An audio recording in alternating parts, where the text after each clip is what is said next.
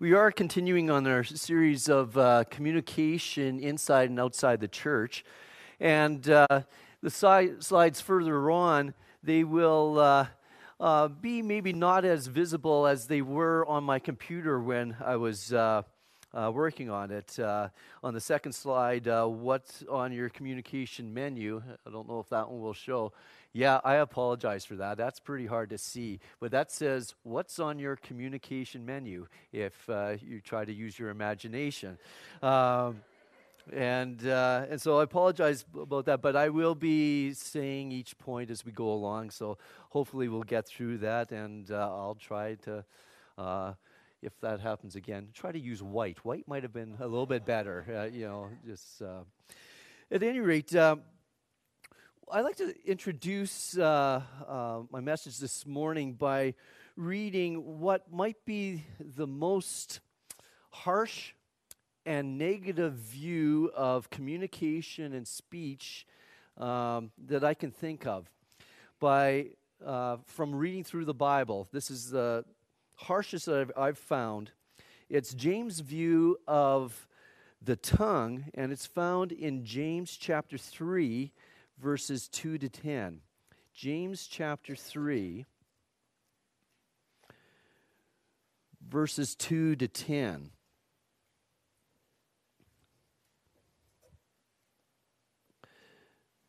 And it's James writes here, we all stumble in many ways. If anyone is never at fault in what he says, he is a perfect man, able to keep his whole body in check. When we put bits into the mouths of horses to make them obey us, we can turn the whole animal. Or take ships as an example. Although they are so large and are driven by strong winds, they are steered by a very small rudder wherever the pilot wants to go.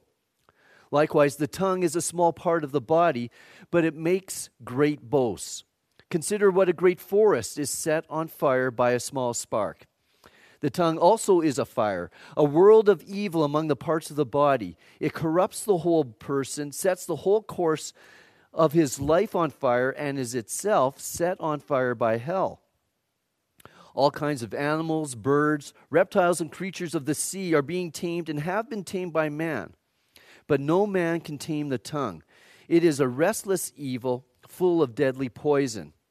With the tongue we praise our Lord and Father, and with it we curse men who have been made in God's likeness. Out of the same mouth come praise and cursing. My brothers, this should not be. Whoa. On the one hand, James describes our tongue or our speech as a world of evil, uh, something that corrupts the whole body, full of deadly poison, and is set on fire by hell. I'm not sure if you can get a more negative assessment of anything than that.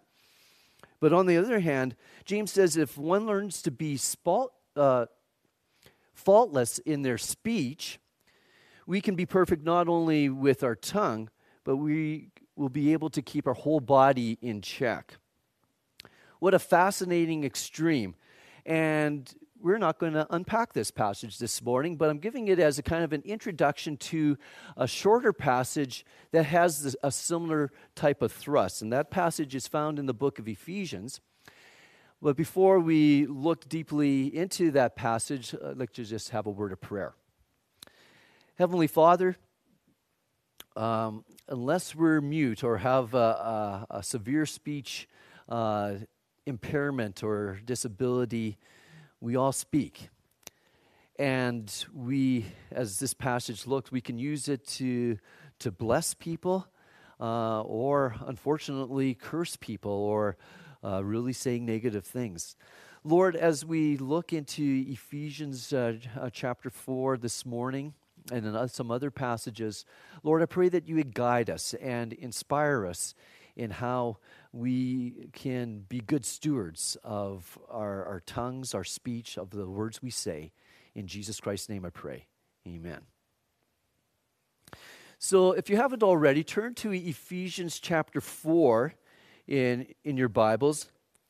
Ephesians chapter 4 and verse 29. And in there, Paul writes, Do not let any unwholesome talk come out of your mouths, but only what is helpful for building others up according to their needs, that it may benefit those who listen. And our three th- points this morning that you can't see up there are number one, get rid of rotten ramblings. Number two, and this is a little bit of a tongue twister, so I'm going to try to say it slowly heap on healthy helpings of helpful communication. And number three, top it off with tasty talk. So, number one, get rid of rotten ramblings. You may wonder okay, where do we get the idea of rotten from this uh, passage on communication in Ephesians 4:29. Well, it's in the, first phrase or the yeah, the first uh, line. It says, "Do not let any unwholesome talk come out of your mouths." In particular, it comes from the Greek word that's translated unwholesome, which is sapros. And uh, the, to the Greek word, when they heard the word sapros, it gave them the idea of something that's gone bad, something rotten, something that's in the midst of decay. Some version translate the word as corrupt. Sapros was used mainly of vegetables and meats and express of what was of extremely poor quality, unfit for use, putrid, of poor or bad quality. It was something that a host would never want to serve his guests uh, as part of a meal and uh, something that we probably in our restaurants would not want to advertise on our menu.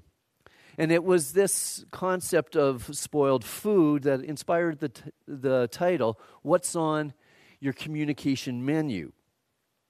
And this isn't the only place in the Bible that the uh, concept of words or messages being likened to food or eating exists in Matthew chapter 4 or Luke chapter 4, for that matter, when Jesus was tempted in the wilderness to turn some stones into bread, Jesus answered, It is written, Man shall not live on bread alone, but on every word that comes from the mouth of God.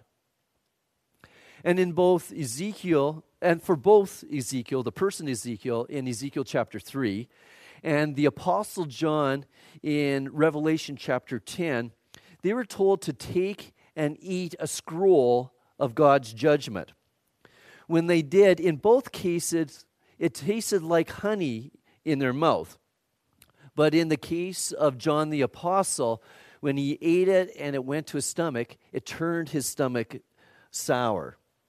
And com- commenters seem to agree that this honey taste reflects of reflects the idea of God's perfect justice being delivered, but the sour after effect reflects how terrible God's judgment will be on peoples who oppose God and his ways. Well, we wouldn't want sapros or rotten food on our menu. The closest we might want is roadkill. Uh, and there, you may have seen uh, T-shirts with that says, uh, "Yeah, Roadkill Cafe. You kill it, we'll, we grill it." That one, that one showed up pretty good. Um, but do we serve rotten speech to those around us? Have you ever heard someone describe an encounter or a conversation with, with someone, and then they said they, they left having a bad taste in their mouth? Well, let's look at a few things that the Bible says that is speech that's unfit to use with others. If you're still in Ephesians 4, back in verse 25, we're told to put off falsehood or lying to our neighbor. And in verse 31, we're told to put off slander. Then in the next chapter, in chapter 5, verse 4, we are told that obscenities, foolish talk, and coarse joking are out of place for believers in Jesus Christ. Paul says in 2 Corinthians chapter 12 verse 20 that slander and gossip were two of the things that he feared that he would find among the Corinthian believers when he came to visit. One of the writers of Proverbs thought that gossip was similar to a type of food as well. Twice in Proverbs, in Proverbs 18, verse 8, and chapter 26, verse 22, we have this saying, and in the NIV, it's exactly the same in both places. The words of a gossip are like choice morsels, they go down to the inmost parts. The word for choice morsels, in this case in the Greek, because it's in the Old Testament, is layam. And it gave the idea of a food so good that a, a person would swallow it greedily if they had a chance. Just as good food swallowed goes down in the stomach, gossip swallowed greedily is said to go to an individual's innermost being, where it's digested and becomes a part of who they are. And some have equated gossip to pornography in, in how it affects people and is consumed by people. A lady named Jemima, Jemima Thackray wrote in the London Telegraph in uh, January 31st, 2014 issue Gossip can be so appetizing at the time of tasting, but what seems like throwaway comments can actually slip down, get digested, and change one's taste forever. Our society's addiction to gossip uh, is a bit like our penchant for porn. Rec- recent research has suggested that exposure to porn- pornographic imagery is gradually rewiring our brains.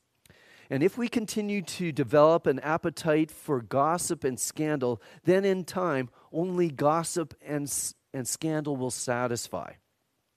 Everyday life and conversation, the stuff of real community with real people, will be too bland to care about. Matt Mitchell published an article last July title, titled Keeping Gossip Out of Prayer Requests. That hurts just that title just hurts. That's just painful.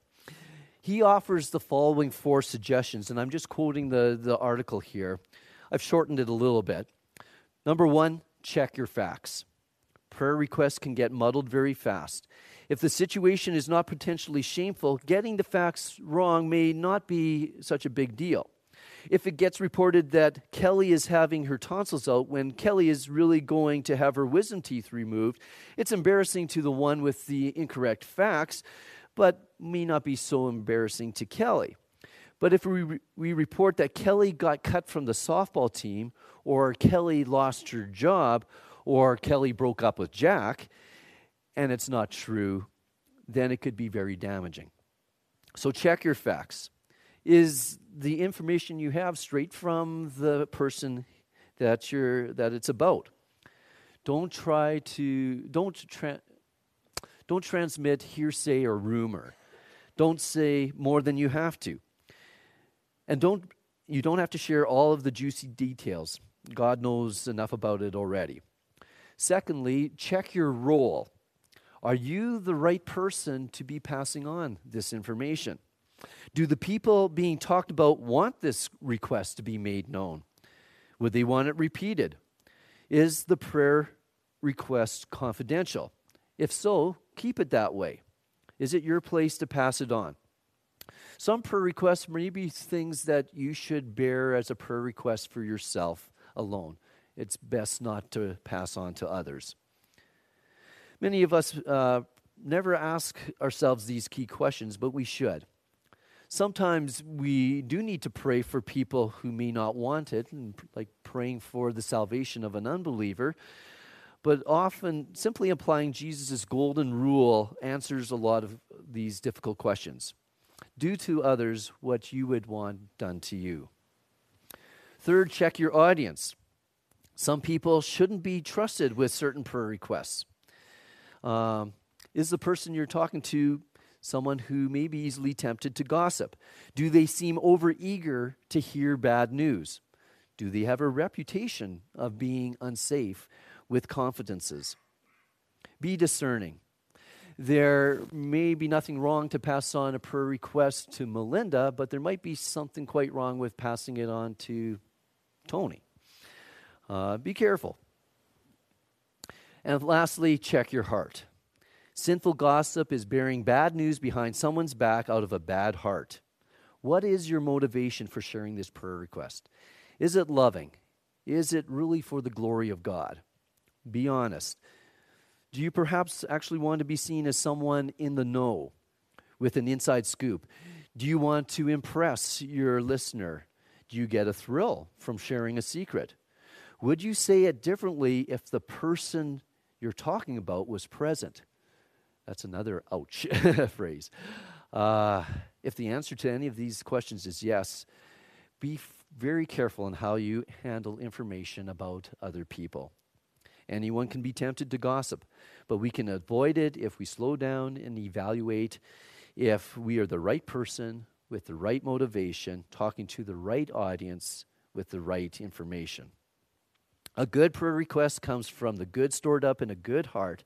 And one day we will all have to give an account, even for the prayer requests we share. May we be found faithful. And that's the end of the article. So we need to get rid of gossip. But there is another style of talking that can be very powerfully damaging as well. Uh, so powerfully that the Bible actually classifies a personality to it. Just as, the, as those who, are, who tell lies are called liars uh, in some places in the Bible, those who mock are called mockers or scoffers, depending on your translation. Some examples and I'm going through these rather quickly, so you don't have to try to look them up. Proverbs 21, verse 24 says, The proud and arrogant person, mocker is his name, behaves with insolent fury or overweening pride in, in other versions. Proverbs 22, verse 10 Drive out the mocker, and out goes strife. Quarrels and insults are ended. I've served up more than my share is well, I guess there's always more than my share uh, or anyone's share when it comes to rotten words. And I've done that over the years, unfortunately, including mockery. I remember about 10 years or so ago being uh, on or maybe even leading uh, uh, a youth retreat planning committee. And we were in the midst of trying to choose a keynote speaker for the youth retreat and we came up with a list of potential speakers, some that I have heard of, some others that I hadn't. And one was a, uh, a speaker that I had heard once uh, the summer before. My personal opinion was that he was a good speaker, but more for an adult audience than for uh, a youth audience a rather premature conclusion, I would say, in evaluation after only hearing a speaker once. Who knows? He might have been just fine with youth as well. Well, there's nothing wrong with having an opinion. What was terribly wrong was that then I proceeded to mock that person's suggestion uh, as the last person that we would want to pick. It was horrible. And I persisted until I drove that person to tears who made the suggestion. My comments were so rotten that I'm still bothered some 10 years later about that. It's still a comment or uh, a handling of a situation that's, that leaves a bad taste in my mouth. So we need to get rid of rotten ramblings. Secondly, we need to heap on healthy helpings of helpful communication. Let's look at Ephesians 4:29 again. Do not let any unwholesome or rotten talk come out of your mouths, but only what is helpful for building up others, building others up according to their needs. Now, the words building up, sometimes translated edification, Uh, in this verse are for, from one Greek word, oikodomai. It is an architecture or construction term that literally means a structure or a building or building something. Figuratively, figuratively though, and in this context of Ephesians 4, it refers not to the construction of a building, but to the growth of a body. If you're in Ephesians 4, you can go back to verse 12 Although, uh, let's go back one more verse to verse 11 because it'll make a little bit more sense. In Ephesians 4, verse 11 and 12, we read So Christ himself gave the apostles, the prophets, the evangelists, the pastors, and teachers to equip his body for works of service so that the body of Christ may be built up. Oikodome. And then the same word appears again in chapter 4, verse 16, where it says, From him the whole body, joined and held together by every supporting ligament, grows and builds itself up in love as each part does its work. So, in this context, we're looking not for what makes a strong building, but what promotes the growth of a, of a strong and healthy body. And that's where nourishing food, as opposed to rotten food, comes in. Paul tells us the words that we say to others ought to promote another believer's growth in wise living, devotion, happiness, and holiness. So instead of rotten, unhealthy talk, we should be serving healthy, needful talk that will promote good growth in a brother's or sister's relationship with the Lord. This type of talk should be the baseline, the minimum standard of Christian communication. Proverbs 10, verse 21 says, The lips of the righteous nourish many. And later on in that same chapter, in Proverbs 10, verse 31, we read, From the mouth of the righteous comes the fruit of wisdom, or the fruit of wise living, but a perverse tongue will be silenced. But in our Christian lives and in Scripture, we're called not to be happy with doing just the minimum standard or the baseline standard. No, we're often called to go beyond, to seek to excel at whatever we give ourselves to. And that is the idea of the finishing thought of Ephesians 4:29. And our third point, top it off with tasty talk. Ephesians 4:29 again, do not let any unwholesome talk come out of your mouths, but only what is helpful for building others up according to their needs, that it may benefit those who listen. Even though I'm not a Greek scholar, I do like to see if there is a gem of truth lying somewhere in the original Greek. And I believe there is such a gem in the two Greek words translated benefit in the NIV. Dodomai charis or charis. I don't speak Greek, so I might be pronouncing these wrong. Didomai means to give, and charis or charis means grace, gift, or blessing.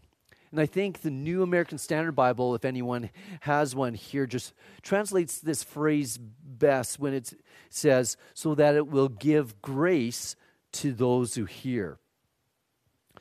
Not, not only are our words to promote healthy and needed, needed spiritual growth, our words are to impart or give a grace, give a blessing, or an, an unexpected, joyful gift to those who listen. Our words should feel like Christmas. And perhaps our words should taste like Christmas too. When God spoke to the people of Israel about the promised land when they were still in Egypt, he called, called it a land flowing with what? Milk and honey, that's right. Flowing with milk give the thought that the land would have more than enough to meet their needs for healthy living.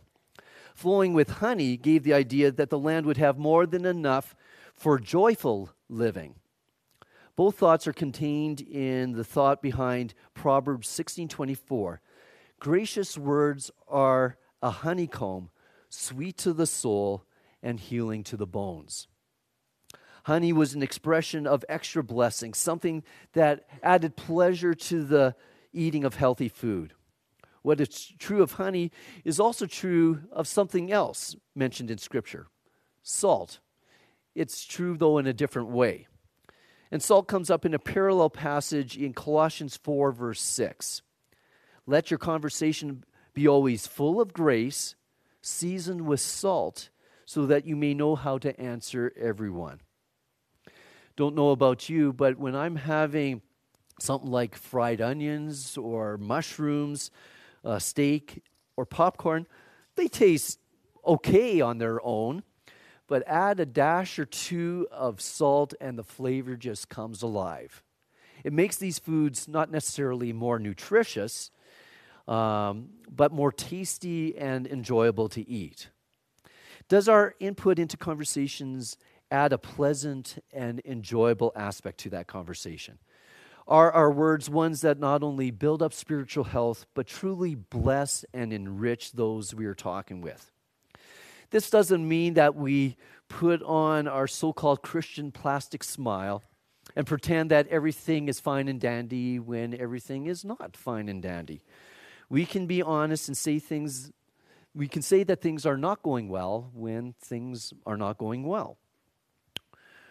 But this does mean that we are to be intentionally looking for ways to build up and bless our brothers and sisters in Christ and our neighbor who may or may not be a believer yet. To me, all this talk about food makes me feel that the application should be tasty as well. And here are a few suggestions to remind us of what we've learned today. First, for the first point of getting rid of rotten ramblings, I suggest sour cream and onion chips. Uh, get the, the sour, that's kind of the closest to rotten that I was wanting to bring here this morning. Uh, Bruce and Leslie, does that look familiar at all? Uh, on Friday, uh, Bruce and Leslie caught me in my sermon preparation in Superstore. Um, at any rate, yes, sour cream and onion ch- uh, chips to to remind us uh, or to help us in the transition from rotten ramblings to gracious speech seasoned with salt. Uh, number two, I, I, offer a healthy, healthy helpings tasty talk combo. Okay, the application, or maybe the appetizer might be a, more of a fitting uh, thing, is a gro- granola bar. Granola bar that in the ingredients has honey. And uh, it's to remind us that healthy talk that builds up can be enjoyable as well. And I don't think the chocolate hurts either. And uh, the third one uh, what to do with those choice morsels of gossip. I, I recommend pecan caramel clusters, okay? Um, I, uh, I offer this kind of like a, an experimental patch or like the nicotine gum to give you that, uh, that sensation of a, a choice morsel without the gossip side effects. Okay? And there will be by the coffee station uh, these things offered to you just in case you want to get a taste more of more of this, this message later on. Uh, let's pray, and we'll have the worship team come forward. Heavenly Father, we just thank you so much for um, your word and the pictures that it gives us. And I, I just pray that, uh, yeah, that our, our, we would be more careful in using words and being more intentional in just building others up with our words and just truly blessing them. And I pray this in Jesus Christ's name. Amen.